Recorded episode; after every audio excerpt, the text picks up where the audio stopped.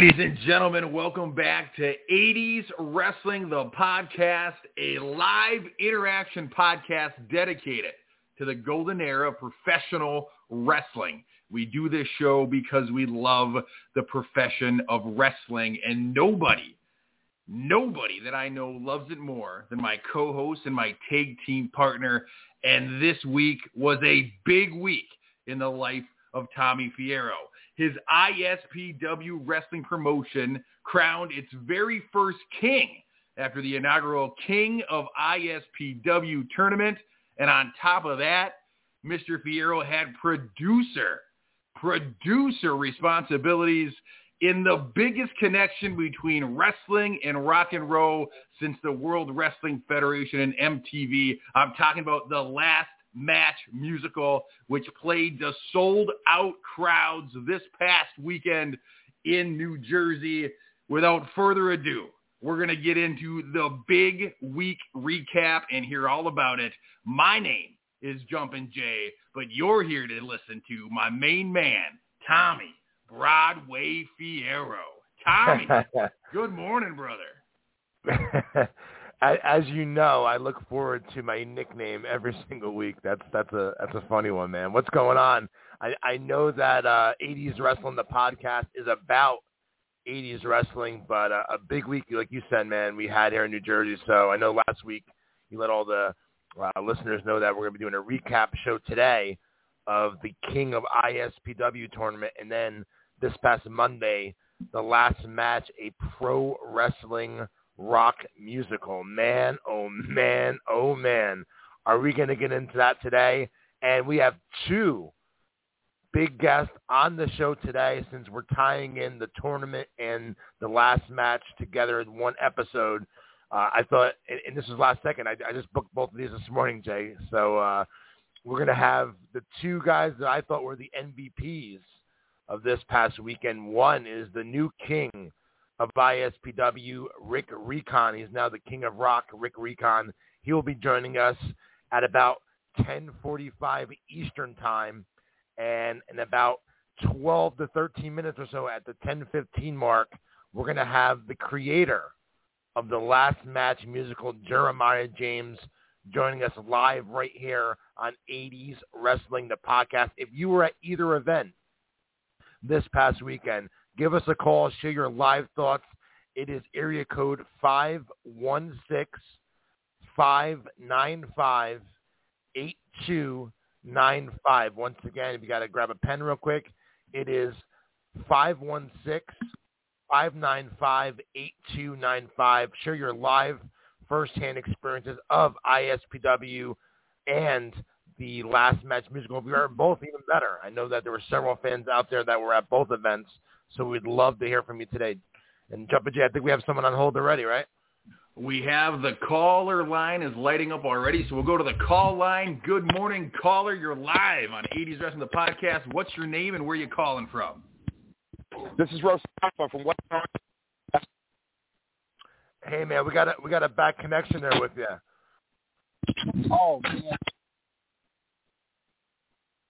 Hey Jake, drop that. Let him let him try and call back in. If, if you're listening, man, call back. We got a bad connection with you. Uh, we're we're on for the next hour, so definitely call back if you can. That's right. So that call dropped. It sounded like maybe he said Russell, which would have been a first-time caller here to the show. I hope he gives us a call back. We got actually at both events. Um, he's he's one of our local uh, regular ISPW fans. He was also at the musical. I'm pretty sure that was him. I, I, it sounded like him. It cut off quick, so definitely call back, man, because you were at both shows. I'd love to have your firsthand feedback of that.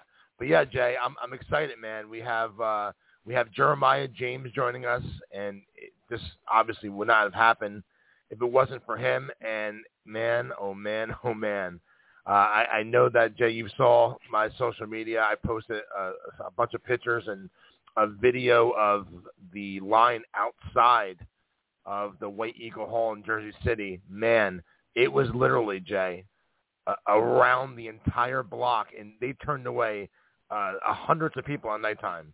Uh, it, the the daytime, first of all, the the, the matinee performance was at two thirty in the afternoon on a Monday afternoon, and it, it was standing room only for that. It was they were jammed in there. And for the night show, man, forget about it. I mean, they, you couldn't even move in there. It was so packed. And I heard they turned a lot of people away as well. Now, I believe we have that caller back on, right, Jay? Uh, we got another caller waiting on the line, uh, different phone number here, so we'll give it an answer and we we'll see who it is. Uh, caller, good morning. You're on with Tommy Fierro. What's your name? Where are you calling from? Good Caller, morning. are you there? How are you, Mr. Fierro? Good, man. Who's this? This is Mike C. from Sparta, New Jersey. Hey, Mike, what's going on, man?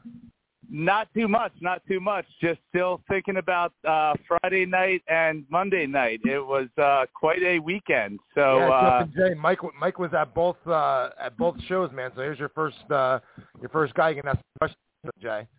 Well, Mike, here's yeah, the deal. so let's. Being in Minnesota, I could only see snippets on social media, so I'd love a first person's perspective on what the two events were like. All right, let's start with the ISPW tournament on Friday night, which was one of the craziest, most exciting atmospheres uh, for any wrestling event I've ever been at. ISPW continues to set the bar very high on Northeast independent wrestling. And just what a field. And, you know, congratulations to the new king of ISPW, Rick Recon, along with LaGreca and Miss DeVille. Uh, you know, you've, you know, in a talented field like that to come out on top really speaks to where Recon is going in ISPW. Absolutely, man. He uh, he had, he had three big matches against LSG, also Alpha Junior, and then the superstar Danny Morrison. Now, now, Mike, I know you have never missed an ISPW show, so I mean, you can say firsthand, uh, he, he's our Hulk Hogan. Uh, I look at Danny as our Hulk Hogan. He is he is ISPW. He is the heart and soul of ISPW. And for Recon to, to beat him in the finals, and uh, it, it, you're right, it does it does set the bar of where he is on the pecking order in ISPW. But you know, like I said, Danny is is still uh, the top guy in my opinion for ISPW. And then also, I mean, after this past Monday, and I'm, I know you're getting to that now, Mike uh, you know, Alpha Junior, Bull James, and Vicious Vicky, the exposure they got uh, this past Monday being a part of that musical. They're all three of those performers.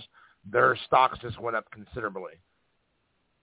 Oh yes, agreed. Um, you know, uh, being at the show on Monday afternoon, uh, specifically Monday afternoon, and I will, you know, put myself over a little bit here because I wanted to be at the first performance. Uh, you know, I wanted That's to awesome. make sure that I was there in the audience live and could feel, you know, the last match, you know, a pro wrestling rock musical. Um, I will be honest, I did not know fully what to expect going in. However, I mean, I was absolutely blown away with the production. Um, it really did combine two of my loves and a third love that maybe I didn't even know about. Uh, you know, I'm a rock and roll fan. I'm a wrestling fan. But uh, the story that was told in that last match was, you know, just so well done and so deep and thoughtful. And in a lot of ways, it reminded me of the Wrestler movie in just that I really cared about the characters. Like, you know, I Ben Vengeance to me is as real a character as Danny the Superstar Morrison or Rick Recon. And just congratulations to Jeremiah and Tommy and all of the stars of the show. Um, if you did not see the last match uh, live in Jersey City on Monday, A, I don't know what you were doing because the Cowboys-Giants game was certainly not that exciting. Um, but go out of your way to follow uh, the last match, a pro wrestling rock musical on social media because the reception and the vibe in that building was off the charts, and I'm sure that this is just the beginning. Yeah, man. I'll tell you what, we're actually going to get, uh, Jay, do we have any other callers on hold right now or no? Uh, we have our good friend Babyface Brian waiting in the wings. Okay, so I would say I would I would have kept John, Mike, because we're going to have Jeremiah join us in about five minutes or so. Uh, you That's could've turned- okay. you I'm here all told him- morning. I can call back in and, and congratulate Jeremiah once again. Yeah, we'll, we'll have him on for about a half hour or so, 15, 20 minutes, uh, depending on his schedule. But if you want to call back, I, I'm sure he would love to hear that, man. We're going to get him on too. We're going to go to Babyface Brian right now. Hopefully we, we connect back with you so you can give Jeremiah your first-hand experience. a lot, guys. If, if, you hear if you hear him on, call back in. He'll be on in about five minutes or so. All right. Sounds good, All right, guys. Thanks, man. All right, thank you, Mike. right, next, ho- hopefully he calls back, uh, Jay. I'm sure he will because I want Jeremiah to hear you know some firsthand feedback if he's not listening right now. But up next is someone from uh, Chico, California. One of our favorite callers calls in each and every week. He's the baby face of the show. Babyface Brian, welcome to 80s Wrestling, the podcast. Jay, Tommy. Jay, Tommy, I just wanted to uh, just say real quick, congratulations on such a successful week. And I wanted to tell everybody, if they haven't checked it out yet, if you go to the lastmatchmusical.com, um, you can actually see uh, little bits of what the uh, stage looks like. You can see the performers. Um, Ramin looks like he's just in tremendous shape, Oh, and uh, man, you can hear some of his. You uh, you can hear some of his singing online. Uh, he's been in some, you know, Funny Girl and and uh, you know just some, you know, Phantom of the Opera. He's, he's, like, he's, he's equivalent to like the Undertaker on Broadway, man. He's he's a huge, huge star. And, and the coolest part is Brian and Jay also. He's so down to earth. He's super cool. He is a gigantic, gigantic international uh, superstar, and uh, I, I'm I'm pretty sure, I'm pretty confident we could probably get him on here in the podcast in the future as well. But yeah, man, he he was he looked like he looked like he was ready for a WrestleMania match. He was in damn good shape. He he does. He looks like Finn Balor. And uh the other thing I wanted to say is uh we have to call you Tommy the Model Fierro because if you look under the uh the talent under creative, it's hard to recognize Tommy without his ball cap on. He's got his hair all nice and uh again uh, it, it's it's it's it's great stuff. So if you're listening to the show and you can open another window on your phone or your computer, check out the last dot com, look under creative and look for uh, Tommy Fierro and you'll, look you'll, you'll hardly recognize him. Look, look for the handsomest guy on on, on the roster, right? Yeah, it's weird. He, he, look- it looks like he's not a day over uh, 42. You know, it's Yeah. it's, it's amazing. I'll tell you what, brother. That Jeremiah James is going to be on right after you, he's probably the best looking guy on the roster. But I, I know I'm. I have to be higher than Alpha Junior and Bull James. To. Oh yeah, oh yeah. Uh, I'll I'll let you go. I just wanted to, like I said, I just wanted to congratulate you on a uh, tremendous week and uh, and just tell you how talented everybody looks and the the short clips that I could see. It looks like you guys have a hell of a show. So have Oh, a uh, have an excellent podcast and uh, man, I think this thing could be huge. And I'm I'm really uh, got my cr- fingers crossed and uh, wishing you and and the whole team all the best on that venture. Hey man, thank you so much, and and and, I think it could be as well. And I I really appreciate someone like you that wasn't even there, that is in California, that just sees, you know, some clips and pictures of it online. You can grasp that just through that that you think it's going to be a really big deal. And I do too, man. I really appreciate you taking the time to go to the website and and and check it out. And if you go to uh if you go to Instagram and and stuff like that too, and you type it in, you can see some you know some clips and some pictures from it as well. But thank you so much, man. Yeah, give out the Twitter handle also because there is a follow that you can do on uh, Twitter for the Last Match Musical. Yeah, I, man. I'm gonna I I'm gonna just I'm got gonna, I'm gonna just start followed sharing that all as that. well.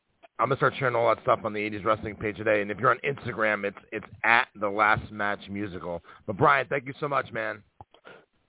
You bet. Talk to you guys soon. Bye bye. All right, thank you. Brian. Thank you, man. So uh, you know what, Jay? Why don't you try and get Jeremiah on right now? And I'm gonna I'll talk briefly about this past Monday. So like like what he just said, uh, Mike, the, the first caller who was there live. Uh, even though I was a, a co-producer on, you know, this musical, I, I don't have any experience with Broadway shows or musicals and stuff like that. So even I uh, had no idea what to expect going into it as far as what the production looked like. And let me tell you, um, I walked in on now the the rehearsals were two weeks prior to the actual musical itself, but it was in a different location, the the, the rehearsals. So you you couldn't grasp what exactly it looked like. They and they didn't move they didn't move um location to the day before the musical. So going into it, you have no idea what to expect, and and and, and there's plenty of pictures floating around online of of how cool it looked. And if you're friends with me on Facebook, I know a lot of you guys are. Uh, you can see some of the pictures of the visuals of how cool and impressive it looked, and the lighting and the music, and just man, it was. Let me tell you something. I have been doing this for 29 years uh, in the wrestling business. Uh, I've run literally hundreds of live events, conventions, autograph sessions, and I, I just, you know, I had an interview come out last week. You can, if, if some of you guys read it, some of the cool stuff I did in wrestling uh, throughout the last 29 years, whether it's, you know, re- uh, work for WWF briefly or, you know, be a part of WrestleMania 15 or, you know, I, I, I told the story about how I was part, uh, part of Batista's first match when he was in WXW just breaking in. Dude, nothing I did ever in wrestling compared to what I experienced this past Monday. And I, I just, it was mind boggling, man. I just, I was so proud to be a part of that. And just to know, um, just to know that I was the person that was responsible for connecting the wrestling business and the Broadway business together uh, is really, really, really, really cool. And I know Jay said, and, and I got chills when you said it, Jay, when you said that, you know, this is the biggest thing uh, since WWF teaming up with MTV as far as rock and wrestling stuff goes. And, and you're right, it is. And I'm just so, so, so proud and so honored that I was a part of this and am a part of this and Jeremiah James. Let me tell you something, man. I, I'm I'm a I'm a promoter, so I I know what it's like to run an event, and I know how stressful it is to run an event, and this is times a hundred. I mean, there's so many moving parts to this musical, and he was as cool as a cucumber the entire day, and he's he's, he's really unbelievable. And I believe Jay has him on the line right now. Jay, are, are you back? Not only am I back, but I have the superstar of not only Broadway, but also the squared circle, Mr. Jeremiah James with me, Tommy. Jeremiah, what's up? What's up, everybody? Woo! Brother, I am still reeling, reeling from this past Monday. Uh, man, I, it, it, like I, I was, I don't know if you heard me say, I, I did a lot of events over the last 29 years of wrestling, literally hundreds between live events, conventions, signings.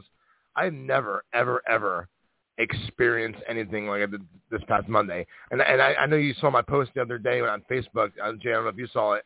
I said I thought my the, the biggest thing I could ever do in wrestling, working creative for WWE, that was always my goal growing up as a kid. Uh, I thought that was the mountaintop for me, but man, it wasn't. It was this past Monday, and I'm never gonna experience another moment like that again, man. As far as being that big, it was mind-boggling.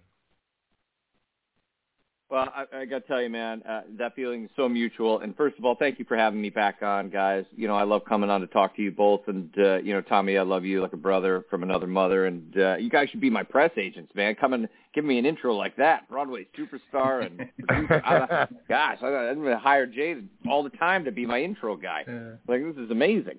Uh, but no, honestly, you know, it, it's a joy to be back and talk to you guys. But it, I, I, I'm with you, Tommy. Like it was you know, even for me, you know, having produced large scale musicals, it, it it was truly a special night. It was special on on levels that is even difficult to put into words. I'm still reeling from it. I know my producing partner Rachel is as well as you are, Tommy, and the other producer. I mean, it just it it was surreal. You know, be honest with you, Jay, just so you know, and, and for the listeners out there, you know, people said that this show couldn't happen. They said it was not possible, that we would never marry the world of wrestling and theater in the way that I had envisioned to marry them. And I just believe they were wrong. And, and I have that kind of personality where it was like, hey, I believe that, I believe that if, if, if I believe something so strongly, that I got to see it through to the end. And, you know, I have to give credit where credit is due. You know, Tommy Fierro, you know, I'm going to talk to him. I'm talking about him like he's not here, but you know, he took that first phone call that started that ball rolling, and and and helped us navigate the world of wrestling in ways that we never even imagined. You know, he's a lifelong wrestling fan and promoter, and and none of it would have occurred without him. So you know, I have to give you credit, my brother, and uh, for being so gracious and being willing to step into the fray. And by the way, stepping into a world that he's never stepped into before because they speak different languages. And that was oh, yeah. a lot of reason why, you know, so many people said this couldn't happen. They say, you know, wrestling is a different language and they don't speak theater and, and you don't speak wrestling because you're just a fan and you've never worked in wrestling and, you know, and then we've got rock and rollers who aren't theater people or wrestling people and they don't speak that language because all of the things in theater have to work as a well-oiled machine to get a show like this up on its feet. So, you know, you have to have like everything has to stay the same. So even talking about like with the wrestling, as I said, we're gonna it's gonna be real wrestling. It's not gonna be theatrical stuff like people pantomiming and doing fake stuff. It has to be real. I want the fans to know in the wrestling world that I'm a wrestling fan and that what we deliver is going to be real and true and an homage to the world that they know and love.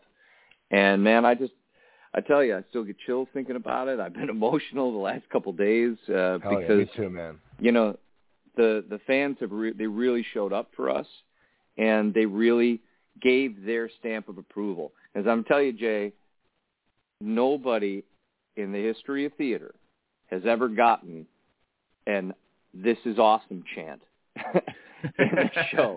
Well, let, real, real quick, Jeremiah, theater. In the real quick history of before I forget this, Jay. After the show, after the, the night show was over, and they were back, they went to the back. Mm-hmm. The freaking arena, the whole arena was chanting, "Holy shit! Holy shit! Holy oh shit!" my word. Dude, that's the biggest compliment ever. from, Yeah. a, from a wrestling It crowd, insane. absolutely. Yeah. Oh yeah, and and I'm telling you, I had people coming up to me after that show. I've never seen uh, anything with wrestling in my life. I'm now a fan. I can't wait to go to real wrestling matches. I had a dear friend of mine who came to the show. This beautiful blonde soprano.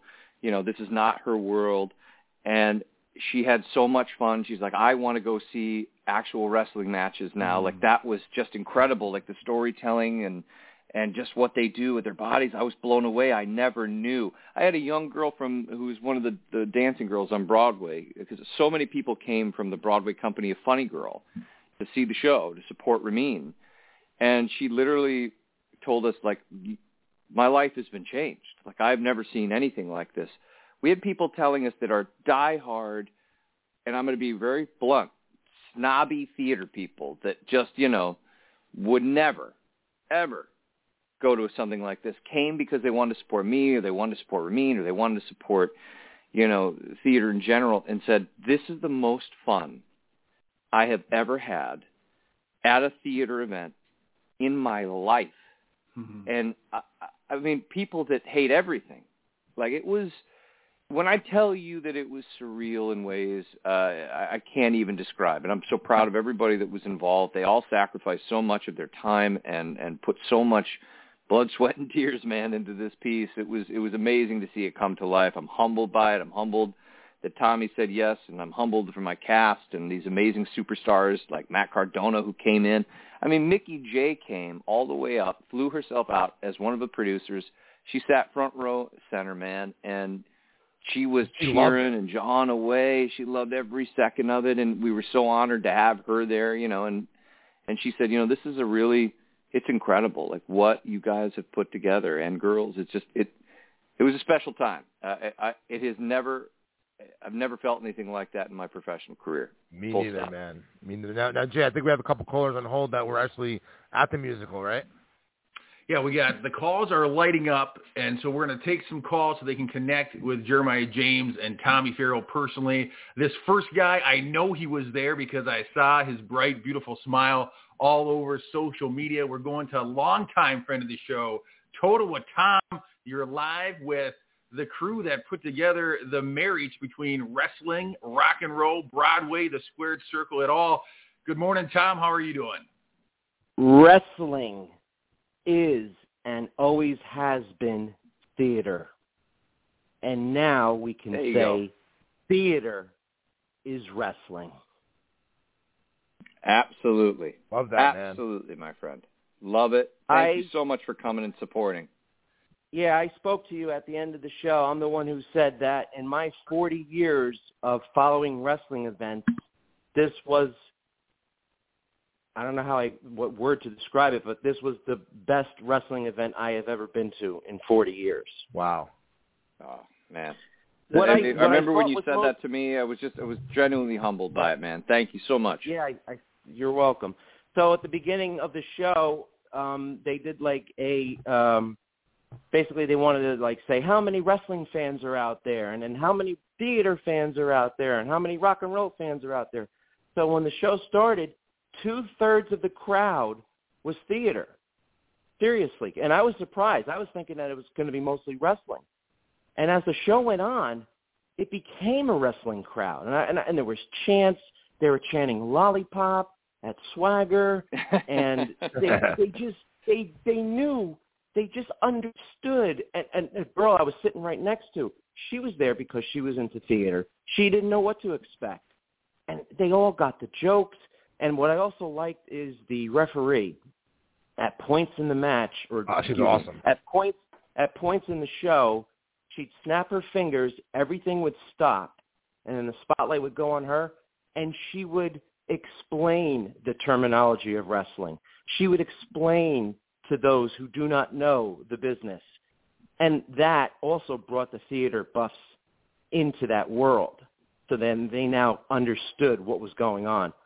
I was blown away. I mean, I went to the 2:30 show, and um, I, I wanted to be a part of history. And I even told Tommy, you know, it was the best event I, I've ever been in. I just can't wait for the next one. Oh, thank you so much, man. I mean, I can't even tell you. As I told you that night, I, I am humbled by your words, man. This was this was written for you. It was written for wrestling fans, and our goal always was to bring a whole new set of eyes to wrestling and and really show that wrestling is a, is a beautiful art form in itself and should be respected as such.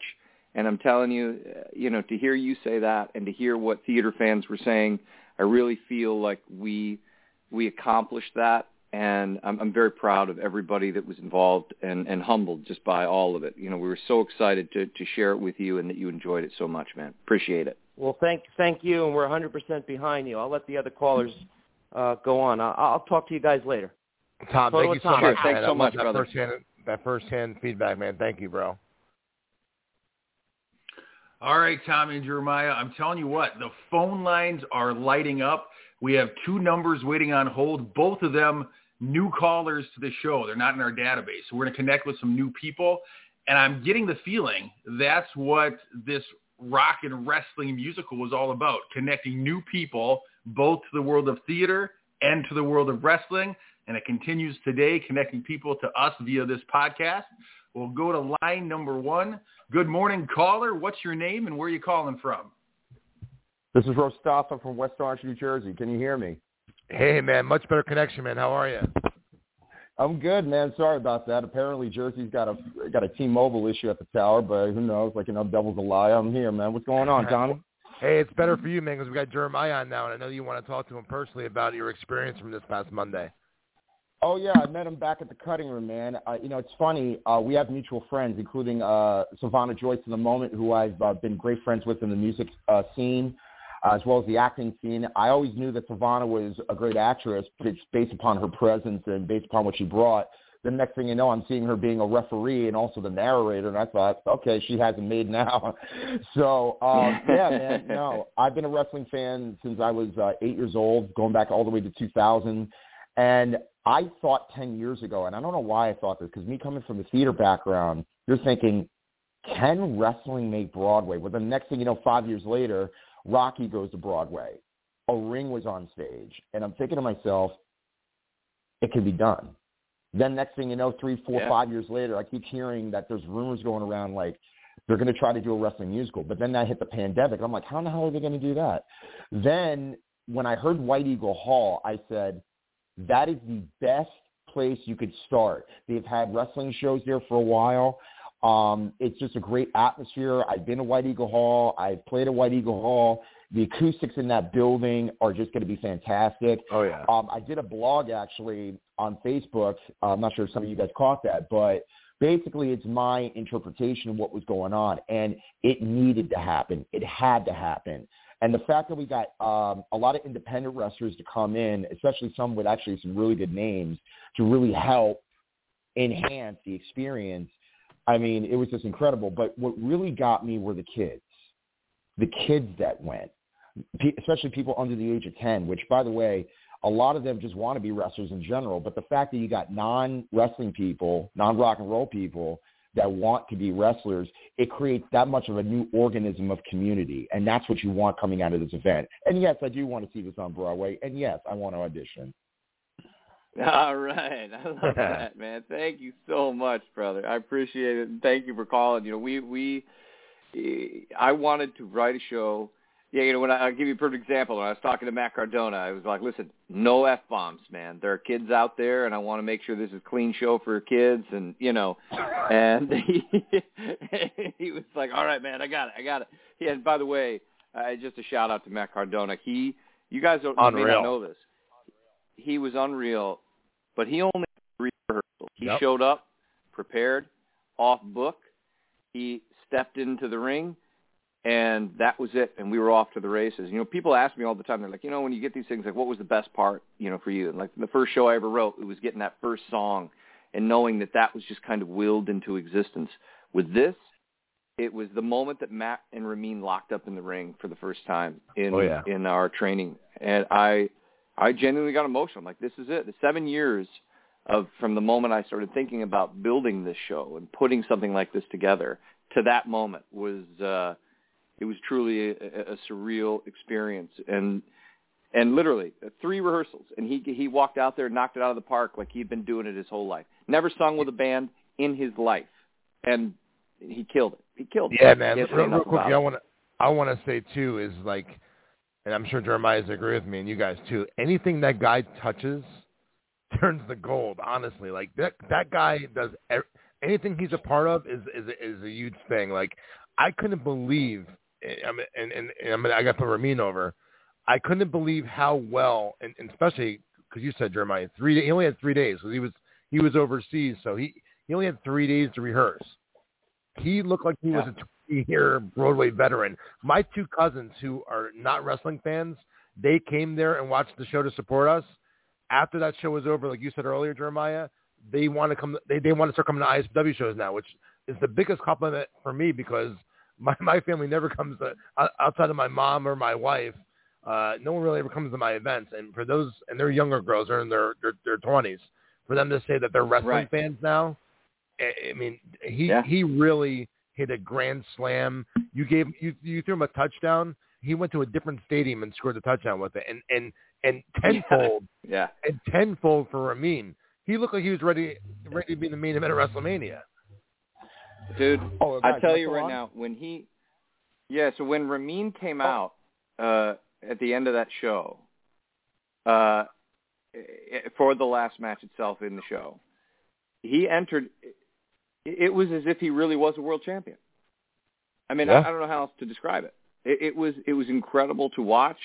The audience was with him, and they treated him with the respect that a world champion of 30 years would have had. Like it was, again, man, I just can't say enough. I'm, I'm- humbled by it all. It was so surreal having him, an international theater superstar, say that he wants to do this show is with with us in a, making it a wrestling event. He jumped into that ring with the kind of excitement that you would see like a, a kid in, in his early teens just starting out in the business learning to wrestle you know from one of the greats you know it was it was incredible and there's more to come with him everyone so get ready there's more to come Absolutely. Jeremiah, Jeremiah, let me ask you this before we go to our, our next caller. I know that you grew up very well aware of the world of professional wrestling. You had your favorites. You understood it. It helped you kind of come up with this concept. My question is, maybe for the other actors that participated in this, maybe for you yourself, stepping into the ring and taking some bumps, did that change anyone's appreciation for the world of professional wrestling? Just getting in there and kind of feeling the ropes, feeling the stiffness of the ring and taking those bumps, did that help change anybody's mindset? Everybody's. Every so, for instance, Amber Ardolino had no uh, experience in wrestling. Never watched wrestling. Didn't know anything about wrestling. She came on board because she loved the story that we had written. But when she got into the ring, her and, by the way, Liz McCartney, who played the character of the mother, neither of them had any experience with wrestling or the world of wrestling. And when they took those bumps, when you hear them now describe the respect they have for the industry of pro wrestling, for pro wrestlers themselves, then to meet Mickie James and Matt Cardona's wife and all these, uh, and, and Tina San Antonio, another shout out. Vicky Vicious, uh, Vicious Vicky Oh, they from killed it. I mean, they killed it. And so these ladies are, you know, I, I remember like Liz describing it to me, who you know, is a 15-time Broadway star. Okay, she's in 15 Broadway shows, and she came to be a part of our show, right? And she says, "Here, I'm gonna meet Tina." And I walk over, and she's like, "Hi, I'm Tina. So nice to meet you." And she's like, "She's so sweet." Then she got in the ring and starts dropping these elbows on people, and I'm sitting there going, "What is going on?" It was a level of respect that they never understood because Oh, yeah. until you experience it, until you come to a wrestling event, until you hear the sound of that ring in person, until you see them put their bodies on the line to entertain the fans, you really don't understand. And all of these people, Yep. when they got into the ring and they were taking bumps and they were, you know, being taught how to drop on the ring and, and run the ropes, they didn't understand until that time. And, and I tell you what, it, it, they think it's the greatest thing ever. I mean, people who've never experienced it, they, the the mm-hmm. level of respect they have for Alpha, for Bull, for what for what Tommy does in his promotion, for how these people risk their bodies for the entertainment of the fans. They're just they're floored by it now. It's a it's a level of respect they never could have even gathered until they experienced it. Absolutely, man. And real quickly before we take the next call, and, and I know you got to leave soon, Jeremiah. We're gonna do one more call. Real quickly, I want to say you just mentioned Bull and Alpha Jr. Those guys deserve so much credit, uh, Jay, because they had not even, not even two weeks, ten days, because they had two days off a week. They had ten days to train an entire cast of of actors to be ready for this. And man, I mean, if you saw it live, like they all did absolutely phenomenal. I mean, I was so proud of every single one of those actors, man. They just really all killed it. Every single one of them. I, I can't say one did better than the other. They all did amazing.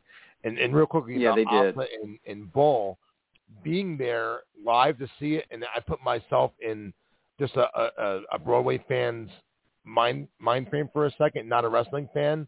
When Alpha and Bull came out and they wrestled, it, it, it, it's a small, in, uh, intimate atmosphere. It, it wasn't a huge arena, so every seat was a good seat, and, and it wasn't really seats because there was literally hundreds and hundreds of people standing. But every every for your view was good anywhere. Seeing those guys that close up and they're that big, and when they were fighting each other, it was really goddamn impressive, wasn't it, Jeremiah? Uh, let me tell you something, and I have to piggyback on this, okay? Because uh, that was what I wanted to make sure I, I got to at this point for wrestling fans. Uh, Tommy's 100% right. These guys had 10 days to really train these actors to not be pro wrestlers because I want to make a very big distinction here. They were trained to do wrestling moves and take bumps and do real wrestling, but they're not pro wrestlers. Pro wrestlers are Alpha and Bull and Tina and Vicky. Those people have trained their whole lives to do this. And they graciously brought us into their world and trained my people. But Alpha and Bull were the most gracious men. They were so kind. They learned theater language. They were patient and understanding. And they made Ramin Karimloo, Liz, and every other one of those performers, Amber, look like wrestling superstars Yep. and made them believe that they could do it. Never blinked when you know there were nerves because those people are nervous. It's hard, you know, and and it's hard taking those bumps and to have to take those. And you, I mean, you're thrown into the meat grinder, man. There's no in between. There's a video on on Instagram you can watch when Ramin took his first chop from Alpha. I, you hear me screaming because I could. I mean, I thought he, his ribs caved in. Like it, you know, like it's like welcome to the world of wrestling, boys and girls. Like this is this is legit, you know. But those two gentlemen have I, I could not have more respect for both of them, both as talents in the ring and trainers. They were. I, Yeah. It just cannot say how grateful I am to both of them, how grateful I am to Tommy for bringing them into the fray. I, I they're they're not just incredible wrestlers and incredible trainers, but they're both incredible men. I'm grateful to the both of them forever. And this is just the beginning for all of us on this journey. But when we when Tommy talks about them coming out, you know, place. It was completely sold out in the second show, standing room only. And you know, I, I can't say I know their weight sizes, but they're both They're big super men. heavyweights. And and they came out in the beginning, and the goal was to really show our audience that this was real. Oh yeah. Wrestling fans were going to see real wrestling. And then when they came out to do their match, specifically the two of them together, it blew the lid off that building. It's The impressive. two of them up close, it just they were like gladiators. It was the most incredible thing.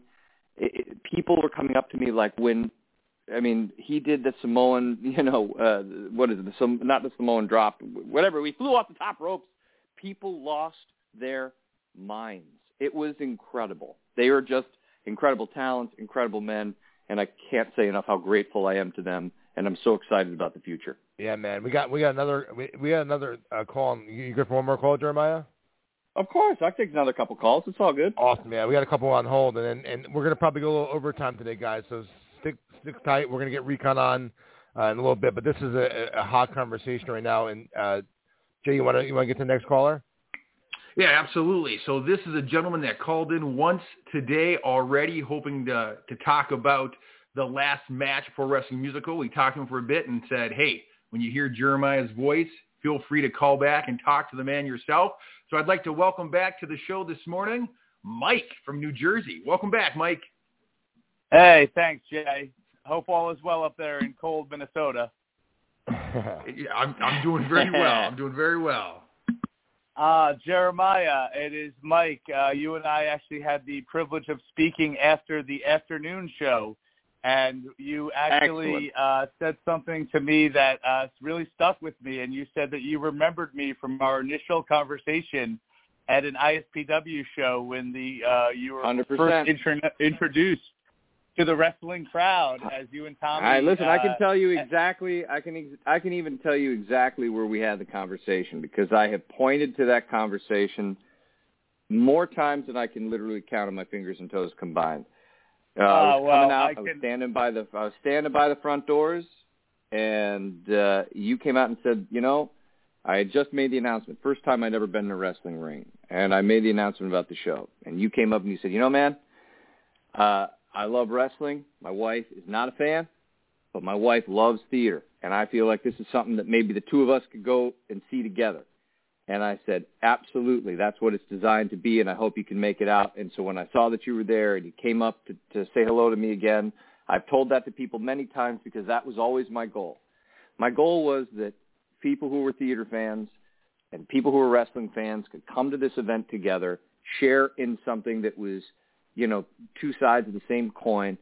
And, you know, to see it come to life that night, you know, when we got to that duet where they sing together about their future uh, in the show and watching, uh, there were a couple people in front of me uh, and they started kind of, it was a husband and wife couple and then there was two men that uh, seemed like a couple, and they started holding each other a little bit closer during that song. I was like, "That's it, that's it right there. That's what we were working towards. We wanted people that could love theater and people that love wrestling to come together and still go on the same journey." And uh, it was just incredible. It was an incredible moment to see, and I will always remember that conversation because that was what I was going for. So thank you again, man, for saying hello. Appreciate that. No, appreciate it. And you know, if if I want to bring the story full circle, uh, a day or so later, I caught my wife listening to the soundtrack. Uh, That's Li- literally, I, we were in her car and she plugged in her phone, and so it just started playing the last thing she was listening to, and she had clearly been listening to the last match uh, soundtrack for quite a little while. Uh, so you know, it was just such a it was such a great show. You know, we were invested in the story. Uh, everyone involved did such a great job. It was uh, basically, you know, I still am thinking about it, looking forward till the next time I see it uh, live, and hopefully that will, you won't keep us waiting too long because uh, my wife is definitely ready to go. Uh, so it's going to be a fun night out for the family, combining uh, two of our loves and seeing what is truly a great show.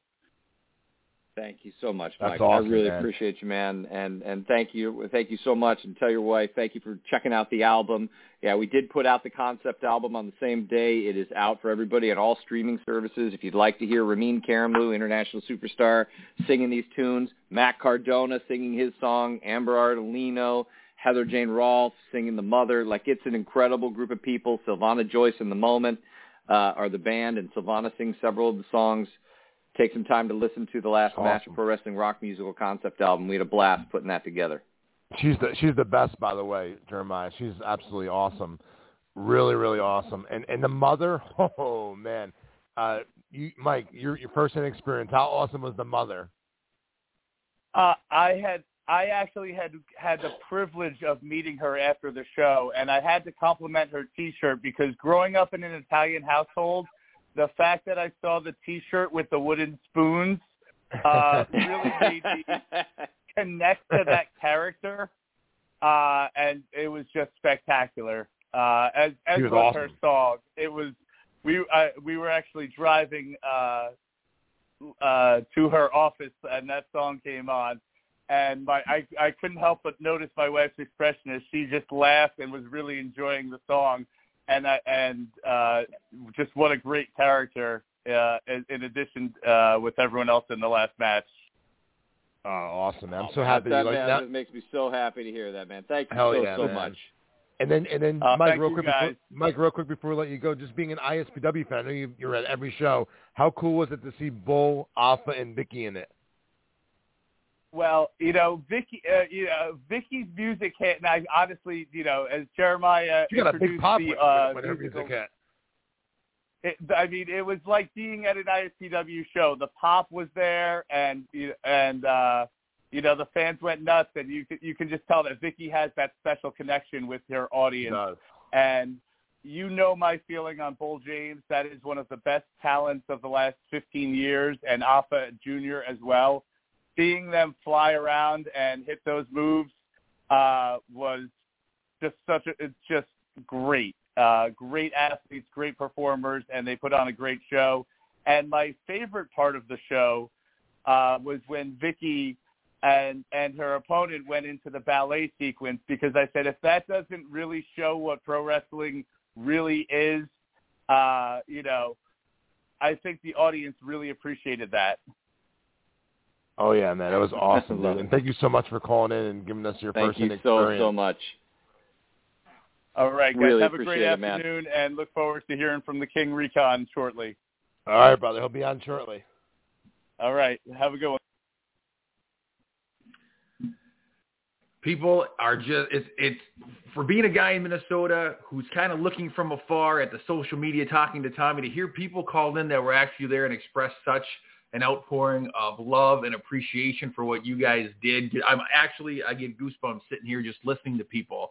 Uh, and so Jeremiah, you've been very gracious with your time. I greatly appreciate that. We have one more caller who's just been hanging on hold. It's a new number to the show, so I'm excited to see who it is. No doubt someone who's here to talk to you and not Tommy or I. So we'll bring them on uh, and we'll see what kind of feedback they give. Caller, good morning. Thank you for waiting on hold. What's your name and where are you calling from? You're live on 80s Wrestling, the podcast with Jeremiah James and Tommy Fierro. What's your name, sir? Uh, my name, uh, you know, people used to call me the American Dream, Dusty Rhodes. Uh, I was there in the in the audience that night. I think you guys know who I am. I hear Thomas starting to laugh. That's great. Absolutely, How man. you We? I absolutely remember you were with you were there with Macho Man, brother. We saw you, Yeah. we met you. It was a joy to have you there, bro. Yes, me and Macho, we, uh, you know, we uh, bear the hatchet, if you will, for one night to enjoy your performance. Uh, you know, I'm, I'm, my name is Mike. By the way, I'm going to break kayfabe. Uh, great show. I really, when I saw this, I felt like I had to be there because it was history to me. It's wrestling, and I actually grew up. I was a drama student as a kid, and I I loved the theater and I loved plays, and I was in plays when I was a kid. So when I said to myself, I saw something I'm like, I have to be there and witness this, and also support some great people: Tommy, Bull James, uh, Vicious Vicky, Matt Cardona, and it was an unbelievable time, and it really felt groundbreaking. it really felt groundbreaking, but it felt um, it it just it felt so genuine, and um, I was gonna come as myself until Macho texted me early in the day says, "I need Dusty to be there with me." So That's right. Absolutely. Uh, Dusty had to be there. We needed the dream. We needed the dream. Period. Mike, And what- I- Mike, Listen, you- I, I can't thank you enough, Mike. Like genuinely, it was you know having you there, having you guys in costume, being with us. It was it was joyous. I mean, you're talking Cool. about somebody who has been dressed up to go to wrestling shows, in you know wearing my belt and like uh, it, you know it, it was incredible to have you guys there and supportive. And and you're right, it was history. It was a groundbreaking night, and and I don't say that uh lightly it was really it was a history making night. We had international superstars from literally opposite sides of the entertainment spectrum, from wrestling to international theater and recording artists coming together to tell a story just for wrestling fans and a whole new slew of fans and people that weren't fans walked out being fans. Something like this had never been attempted. People said it couldn't happen, that it would never work you know there aren't even contracts for shows like this through uh performance i mean it, it, it's wild what we were able Right. to pull together and that was just because of the belief in in the show the belief in the product and, and the belief in you know wanting to tell a great story specifically for wrestling fans. And uh Well, you know i just i'm grateful you were there. That story that you have that every every wrestling fan or a fan of anyone goes through that story when a player or a wrestler or a music artist is coming towards the end of their career and it's how are they going to pass the torch? Is it time to pass the torch?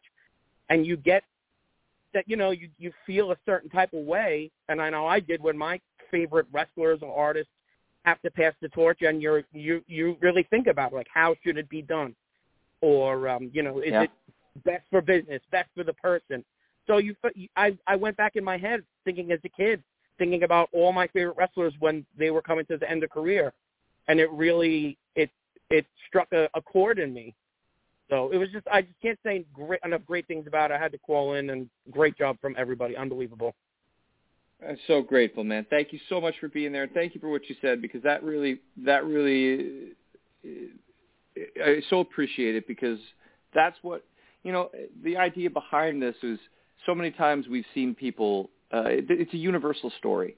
And that's that's really the goal. We all have these people that we've loved, and, and they have to pass the torch on. How are they going to do it? Wrestling with saying good, leaving something like that behind, and then who are you after that? You know, it's the idea. If you were a police officer your whole life, or a teacher, or a, whatever the job is that you've done your whole life, and you've identified yourself as being that person, and all of a sudden you're having to pass that torch on to the next generation it's something we all have to face in our lives, whether you're an entertainer or uh, you know an everyday working person. And I tell you what, it, I was so happy that it resonated with people because it resonated even with us, you know, as performers, and, and saying, you know, hey, I might not be able to do this forever, and and it's a universal story about at the end of the day, if you can no longer be the person you always identified yourself to be, who are you going to be, and were you going to be able to go out with your pride intact? and know that what you did was worth something and to be remembered. And uh, I'm just so glad. I'm so glad that you felt that, that you saw that, and uh, that you were with us on the journey, man. Thank you so much. Thank you for having me, guys. Tommy, good luck with everything in the future. All right, Dusty Rhodes calling in, or rather Mike from the New York area. I actually saw a post, a picture on Instagram of Dusty, the Macho King, with Tommy Fierro on Tommy's uh, Instagram page. So as soon as he said who he was, I pulled back that picture so I could see the voice and the costume all at once. It sounds like it was just an incredible, incredible opening weekend for you, Jeremiah. What blows me away, if I can be honest with you, is I know you said you conceived the idea about seven years ago, but from the time you have an idea to have it live in front of an audience, it seems like it went fast, at least from a spectator sitting many, many miles away from the process. But as the creator, do you feel like it went from idea to on stage? Was that a quick process for you personally, or did it feel like it took long enough and you were like, finally, my vision is in front of other people? or describe what's that creator mentality like from idea concept to finished product?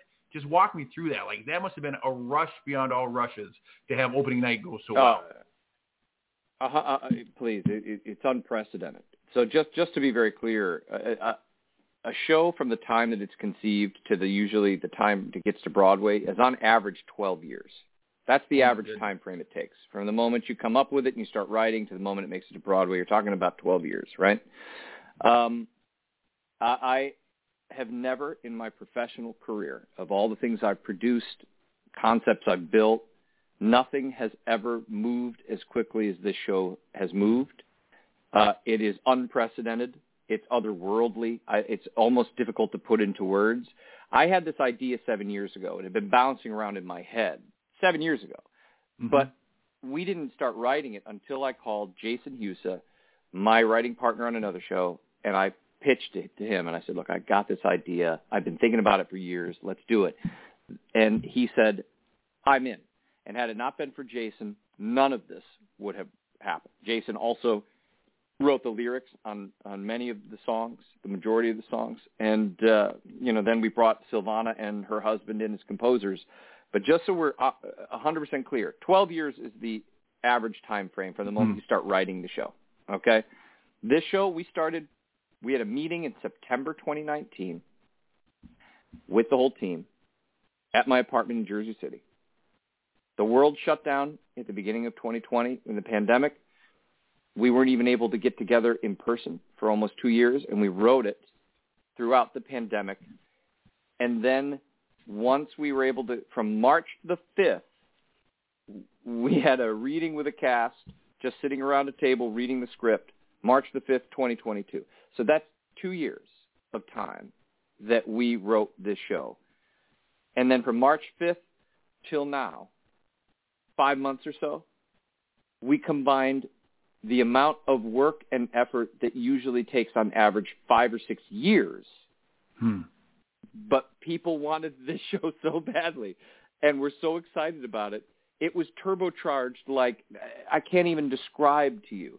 The industry couldn't even process how much happened in that short window of time. An album, Ramin, Matt Cardona, the wrestling world started grabbing hold. People started wanting to talk more about it. They heard the music. They want more. And it led to this pro wrestling event that was a concert that happened to be, you know, a musical theater storyline. Like it, nothing happens as fast as this show has come to life and delivered for the fans. Like it, I cannot put into words to you how unbelievable it has been to the point where and my phone didn't stop ringing. And Tommy can attest to this, like press coming out all over the place.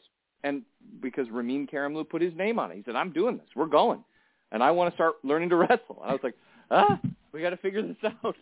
So I mean, it it it is unprecedented what we have done in the time that we did it in, and then delivered for the fans in the way that we have, and that I believe that we will in the future. But it, from the moment we started writing was September 19 to launching a live wrestling event in September of this year. So what is that? Two years? It's crazy. It's crazy. That it, to listen to you tell the story that way, when you say it typically takes a dozen years to get a concept in front of an audience, and that you guys sped that up and took a decade, a decade off of that process, that's like you said, it's unworldly. It's it's it's re- remarkable. I don't know what to say to that.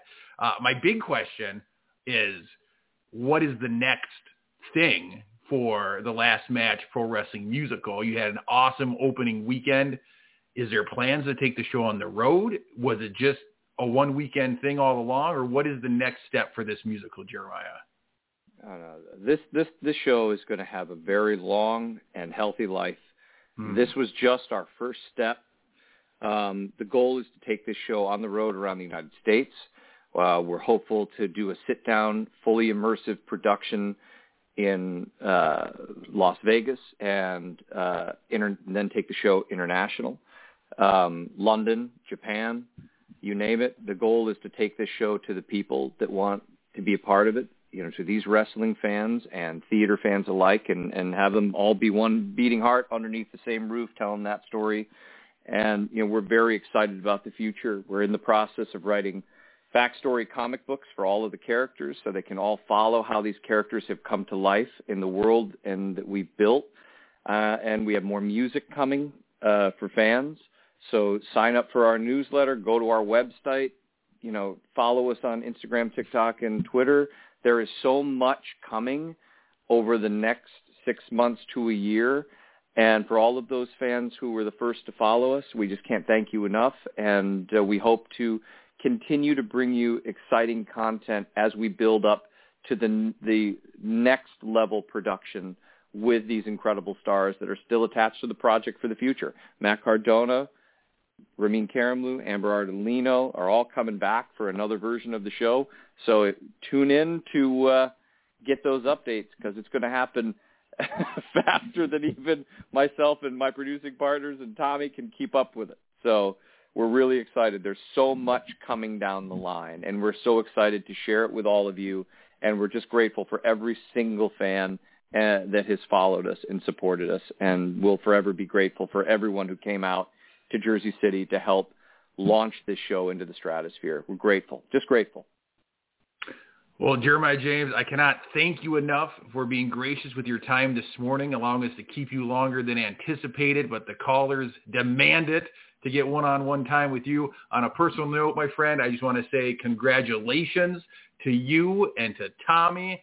As a wrestling fan, I cannot be more proud that there are people like you who are introducing a whole new audience to the thing that we fell in love with as children. Congratulations on the amazing opening weekend. I am beyond excited, beyond happy for you guys, and I cannot wait until the last match musical comes a little closer to my neck of the woods. Although Vegas, it's always fun to go to Vegas, so maybe that's the stop I choose to make. But congratulations, Jeremiah. I am so happy for you guys. Thank you so much, man. And thank you so much for having me on. And thank you to Tommy Fierro, my brother from another mother. I love you, dude. And I, I, I'm grateful for you every day that you took that phone call. And, and to my entire cast and crew, thank you everybody for believing in us and, and coming on this incredible journey. Couldn't have done it without our entire team and uh, excited about the future, everybody. This is just the beginning. All right. Well, Jeremiah, thank you so much. Uh, enjoy the, you must be riding a high after this weekend. So take some time to celebrate, to reflect, and to just be happy in the moment you're in because it's a, it's a big time moment. Absolutely. I appreciate you all. Have a great day, everybody. Take care. All right, you too, my friend. Thank you so much. All right, there it was, Tommy, Mr. Jeremiah James, filling us in on everything related to the last match musical. And now it's time to switch gears. It was a big week for you. It was a big week for people in New Jersey, big week for fans of professional wrestling, because not only did we have the debut weekend of the Last Match musical, but you also held the first ever ISPW King of ISPW tournament, and you crowned a new king to rule over its promotion. And so we're going long today on the podcast, Tommy, but it's well worth it because we need to know everything to do with the ISPW King of the Ring tournament. From your perspective, as a promoter, Tommy, how do you rank this show compared to the other big shows that ISPW has put on?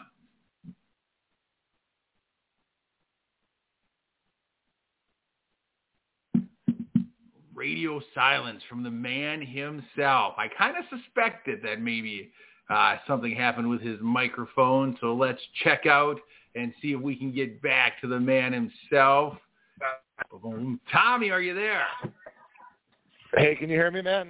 Can you hear me? We can hear you, man. Listen, I kind of suspected uh, we were having technical difficulties. The, the worst Wi-Fi in the world at the Wrestling Collector. The worst Wi-Fi in the world. Listen, I suspected technical difficulties when Jeremiah James tried to say something to you and you didn't respond to him. I'm like, that's unlike Tommy. Well, if Jeremiah, if Jeremiah is still listening, man, thank you so much for everything you said.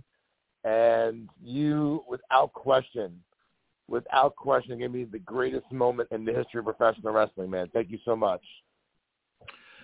Listen, I, I it was beyond. I mean, it was such good podcast to just turn off my mic, sit back, and listen because not only is he well spoken, uh, he represents the worlds of theater and pro wrestling so well, and to hear callers who got to be there and experience it because wrestling is an experience. Theater is an experience. And so to meld those two worlds together, I can only imagine the electricity that was in the air. So to turn off my mic, sit back and listen to people that got to experience it firsthand, that I texted Tommy for the listeners to know. I texted, I'm like, this is such – it's just good podcast to sit here and listen to it, to hear fans and producers interact on a show that they shared an experience. And so I thoroughly enjoyed the last hour. But Tommy, we are switching gears. We're talking now about ISPW king of ISPW tournament. We're going overtime today, but it's well worth it from a promoter standpoint. How do you stack this show compared to other big ISPW shows that you've put together?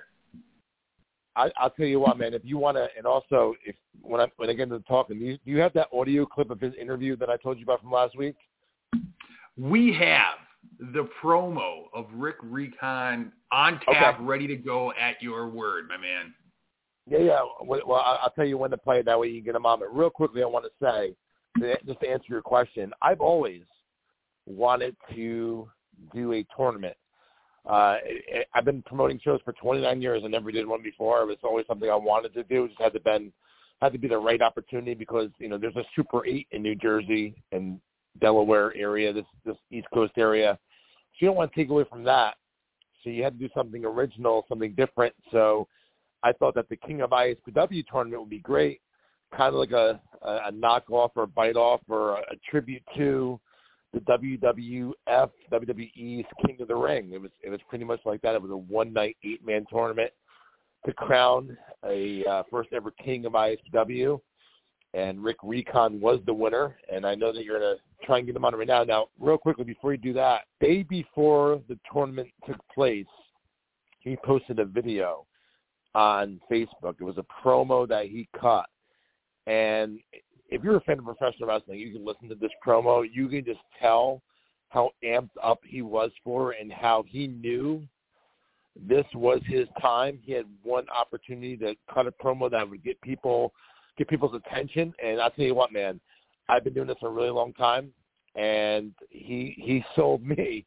He sold me on the promo when he cut it. I'm like, damn man, this this guy really freaking wants it, and I really felt strongly about that statement after listening to it. So yeah, man, if you want to play that video right now and get them on in the meantime, that'd be awesome. This is a promo that Rick Recon released the day before the King of ISPW tournament. Uh, just for some last second hype, and man, he he really, really, really knocks it out of the ballpark.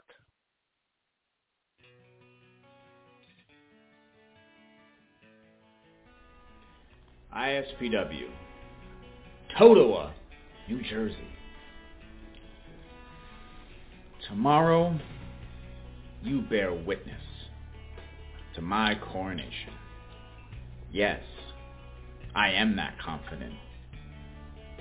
I know damn well that I am not only going to advance to the finals, regardless of who's in front of me, I'm going to win the tournament. The king of ISPW. See, there always has to be a first. And my name is going to go in the history books as the first king of ISPW. Once that happens, everyone at ISPW is on notice. Everyone. That includes whoever the champion is at the end of the night. Watch your back. Because I'm watching yours too. And with my main man, Dave LaGreca, and my main woman, my number one lady, my queen, Miss DeVille, who can beat me? Who can stop me? Not any of you. So prepare to bow down to your new king. The headliner. The king of rock.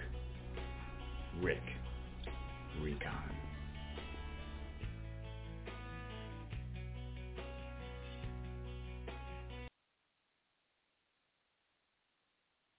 Now, me being the promoter of ISPW and hearing that promo just 24 hours before a show that I'm extremely excited for, that he cut on his own without me asking. He just sent it to me, or he actually just posted it. I didn't have to ask for it. He just posted it, but it got me hyped. So, me doing this for a very long time, Jay, when a performer can get me hyped for my own show, you know he's doing something the right way. And Jay, I know you listened to the the promo before you uh, we started the show today. Real quickly, give me your feedback on the promo from an outsider looking in, someone that you're, you're done in Minnesota, right? So I know you follow ISPW pretty closely because I'm the one that's running it. But just as a fan listening to that promo, what what was your take on it? And then introduce him into the show.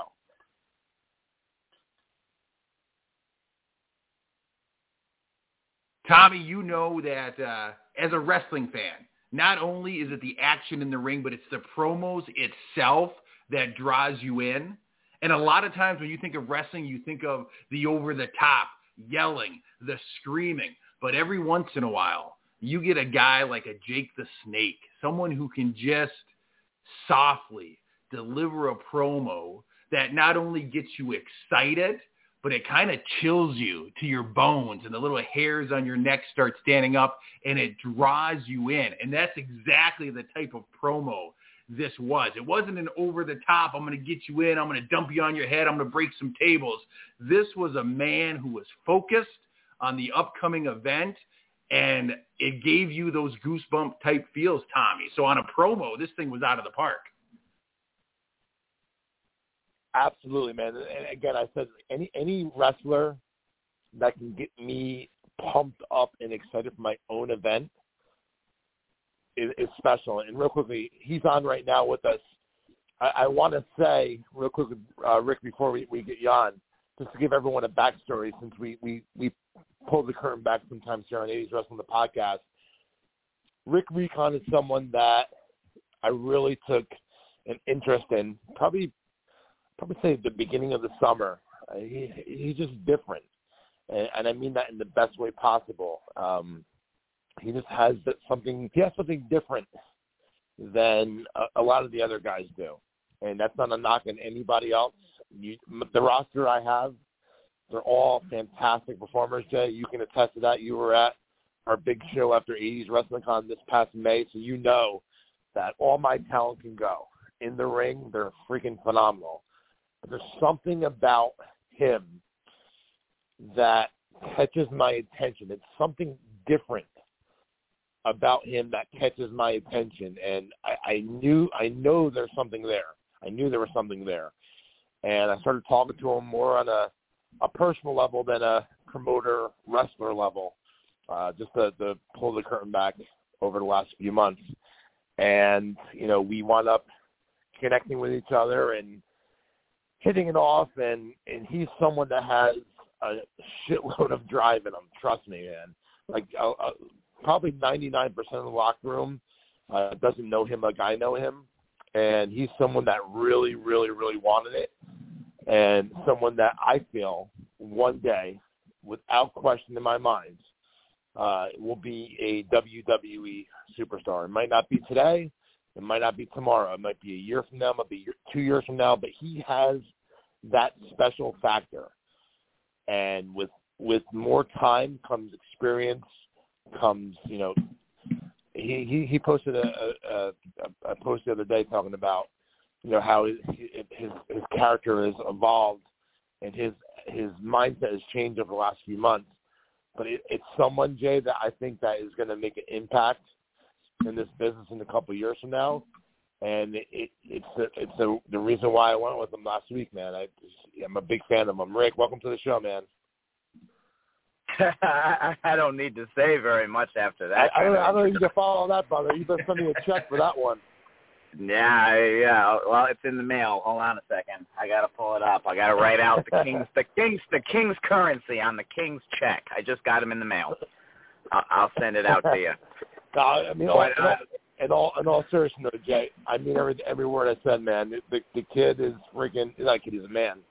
Uh, he just has that some he has a certain, certain something that you can't put your finger on. Like if I and I, and I use this analogy a lot, Jay, and after this you you take over and you talk to him about Friday, but um, it's equivalent to like I said this in the past, like if CM Punk and Daniel Bryan were standing online in you know at a supermarket in front of you you know, you're, you're not gonna you're gonna think he's just an average person, you know, like an average whoever. Like if, it was King Kong Bundy, oh that guy's somebody.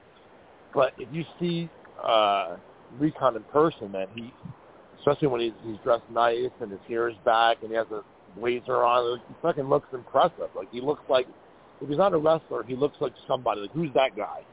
And if you put him in a in a lineup of 50 people, 50 average people, he he'd be the one that stands out. There's just something different about him. And then that promo you just heard, I mean, you don't have to be a genius to, to listen to that promo and tell that he has something special. Um, okay, you can take over, man. I don't want to be impartial or biased, but you can you can talk about this past Friday night. Well, Rick, first of all, I know as the king of ISPW, you have a very busy schedule. So I thank you for not only taking time uh, to be with us, but just to grace us with your royal presence this morning. We greatly appreciate it. As a fan of ISPW, but I live in Minnesota. I can't make it to shows in person, but I follow very closely on the product on social media. Tommy keeps me informed. It seems like you have been building momentum for the last couple months building up to the first ever King of ISPW tournament. And so I know momentum's been in your favor. I know you were looking to outperform your opponents at the big event. I just want to know, how does it feel to be the very first King of ISPW? Listen, everybody talks about Cloud 9. I, I've, I'm on Cloud 19, Cloud 29. Still, I, I got to work with three of the best in the industry all in one night. LSG, Alpha Jr., and Danny Morrison. You can't put a price on that experience, that that that level of of competition. So so it it was truly a moment of like when you put in time and effort it's an investment. You, it's something you're not going to always see results right away. You have to just put in the work. You have to put in the time. And I felt like finally all that time and work and effort that I put in had paid off. And it was all in that one big, you know, pun intended, crowning moment when you're preparing for a night where you're not wrestling one match, you're wrestling multiple matches, just from a performer's mindset, like how do you have to prepare for a night where you know you're going into that ring multiple times against, like you said, highly talented individuals? Is it a different mindset than a than a show where you might have one match on the card? What's it like mentally to prepare for a for a tournament style night? You have to look at it as a long game because again, it's it's a at that point it's a marathon. It's not a sprint. You're not having one six eight minute match, let's say, even a ten minute match. You're having three separate matches against three different individuals, three separate styles of guys. It's it's you have to kind of dig into the arsenal of not only you what you do in the ring, but uh, your your mental grit. You have to dig in and go, okay, this this is going to be a long, tough night. So you you better have your endurance up. You better have your cardio up. You better have be on point the entire night because one slip up is you, you're going to get hurt. Period. And that was that's obviously that's in the forefront. But again, as a performer, you have to give it all when you go out there, no matter what, no matter how long of the night is going to be. So it's a balance.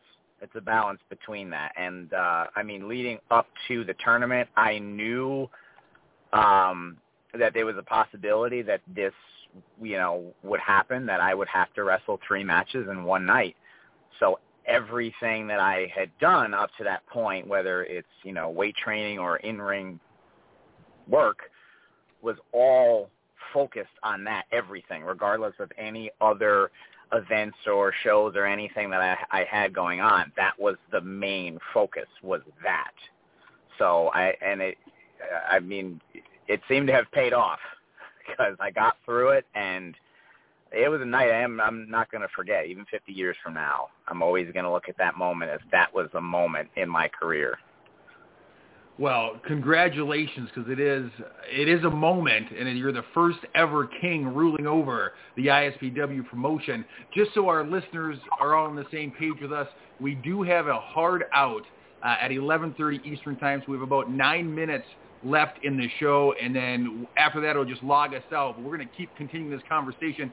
Rick, we got some calls on hold that want to talk to you, Your Majesty. But before we get to that, knowing Tommy Fierro, knowing that he's a 29-year veteran in the promotion business for wrestling, he, uh, no lie, probably two months ago, three months ago, he told me that he he saw something in you. He said this this guy's got it, and we're going to pull it out of him, and the sky's the limit. How does it feel as a performer when your promoter has that kind of belief in you? It's an incredible sense of validation because you always want to aspire to be that type of a performer that a company and that's at the level that ISPW is, you know, and then obviously you have a promoter promoter like Tommy Fierro that's been doing it for 30 years at such a high level, you know, you aspire to be, you know, again, this might be cliche, but the guy, the man, you know, to be like, yep, you're the you're the one, and you have it, you know, and that's an incredible sense of validation. And when you have that, your confidence goes through the roof. And and the thing about being, you know, a, a professional wrestler, sports entertainer is, you know, momentum and confidence is everything. When you have that, everything clicks, everything flows, everything just works and you can actually delve into your uh, creative processes like it, it's it's and it's something that you don't always get you know you're not going to always get that at every single promotion that you you work with. Um some listen some people are going to see it some people aren't. So my mentality is well is to go where the people see it go where the promotion, the promoter sees it. And obviously Tommy sees it. And he saw it before I saw it, you know, and uh, you know, you're you're always your own worst critic. That's just how it is. That's life. That's especially professional wrestling. But it was that Friday at the tournament that was the okay, I see it now. I can see it. I can see what I'm capable of doing now, finally, for myself and you know all the people you know and and Tommy saying yeah man you you have it. You just need to pull it out of yourself. You just need to do it. And finally it was like there it is. Okay now let's do this thing. Let's change the game. That is an absolute awesome response to that question. We have just under six minutes left in broadcast time. We're going to take a phone call, Rick. This is one of the biggest fans of ISPW, calls in all the time. Totowa Tom, we got about five minutes worth of time for Totowa Tom time. You're on live with Rick Recon. All right, let's get this real. I'll get off real quick, but I just got to say, it's a travesty that I had to sit on hold for 25 minutes to speak to my liege, my king, King Recon, who, by the way, had to wrestle three times Friday night when no one else had to do that. Your guy Shane Donovan, uh, jumping Jim, the guy who you said was going to win, he pussied out. He didn't even wrestle.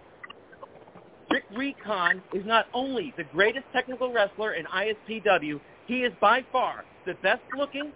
He has the best body.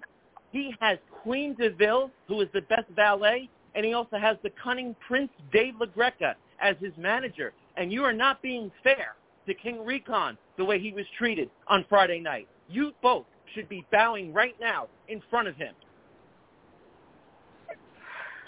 If only all, if only all, if only all my subjects could could be like that. That I that is the that's the praise I want to hear. That is the praise I want to hear. Thank you. You can you can be you can be my squire. Hey, in all in all seriousness, Tom, uh, someone that has never missed an ISPW show from the start. He, he's a, he's a he's a he's a dear friend of mine. He comes to every event. Tom, what, and, and, and going into it, you actually predicted that Rick Recon was going to win. Uh, we had a couple minutes left. What was it like seeing him? I know you were a fan of his. Uh, go all the way on Friday night. Listen, listen, Tommy. This is the thing with Toto Tom. When his time's up, he just hangs up. Like he he said what he came to say, and then he then he hung Okay. up his phone. So uh, he's the type of guy. He knows what he wants to say. He says it, and he gets off the microphone. Clearly, He clearly probably- he a big fan He probably got trouble from of the King of Rock. He probably, he's at work in the back room making the phone call, but clearly a big fan of the King of Rock, the King of Roll. Uh, so, Rick, I mean, if you got fan base like that, I think you're going to ride this wave quite far. Yeah, listen, listen. The, hear, hearing that again, it's a sense of validation. Is the is everyone? See, here's the thing. The the the, problem that you you run into in a lot in this business is people tend to forget that this is about the fans. This is about this is supposed to give back to them. If I might pull uh, pull the curtain back a bit, it's supposed to be about them. It, and and it's supposed to give them genuine emotion and memories and make them feel something. It's not just about, hey, listen, look what I can do, and I can do this cool thing to get myself over. Like that's fine, but if you're not giving back to the fans and you're not making them react like Totowa Tom, then then you you're missing you're missing the point. You're you're not doing your job to the fullest extent that you can do it. So again, it's it's awesome to hear that. And you know, again, regardless of if they cheer me or they boo me, it's for the fans. That's just how I've been. And again, that's a mindset that was really pushed heavily by Tommy. That listen, this this is what this is about, and this is what's important. And when you make that your focus, that's it. And like you said, the sky is the limit. Yeah, man. Uh, Real, real quick, gonna wrap it up because we're gonna we're gonna get we're gonna boot it off. Um, you're right, and no matter if you get a, a big pop as a baby face or a heel heat as a heel, as long as you get a reaction, that's that's what matters. And I can tell you firsthand as the promoter of ICW, when he comes to that curtain, he gets a reaction. Whether it be, uh, and, and, and the cool thing is, is half the crowd was behind him against the most over baby face we have. So it's very, very, very, very interesting. I'm really looking forward to the future. And Recon, we'll have you on again, man, when we have more time. Uh, the last match musical really uh, took over a lot of the time, but congratulations, man. You know, I'm a big fan of yours, and I'm, I'm excited for the future with you, man. Thank you, brother. I really appreciate that, man. Yeah, man. Thank you. The uh, 2022 King of ISPW, Rick Recon, joining us here. Big show tonight, Jay, huh? Listen, this listen. It was a big, big week in New Jersey. You had the last match musical. You had the ISPW King of ISPW tournament. We had two of the main people from each of those worlds on today's show. Huge The show. We went the two biggest, the stars. We went half an hour er- over, but I tell you what, just listening to the last 10 minutes with Rick Recon, we need to have him on as the guest for an entire hour because I think that guy could entertain and educate us on the world of professional wrestling. Yeah, man, he's he's got a he's got a bright future. And Jay, hope you and your family. I, I know that I'm not gonna do my gimmick voice. Hope you guys have a great weekend. And and you have two Wrestling Guy magazines now that I sent to you. We can talk about that more next week on the show because we're out of time. But uh, we'll figure out what the episodes will be next week, and we'll join you next week right here on 80s Wrestling, the podcast.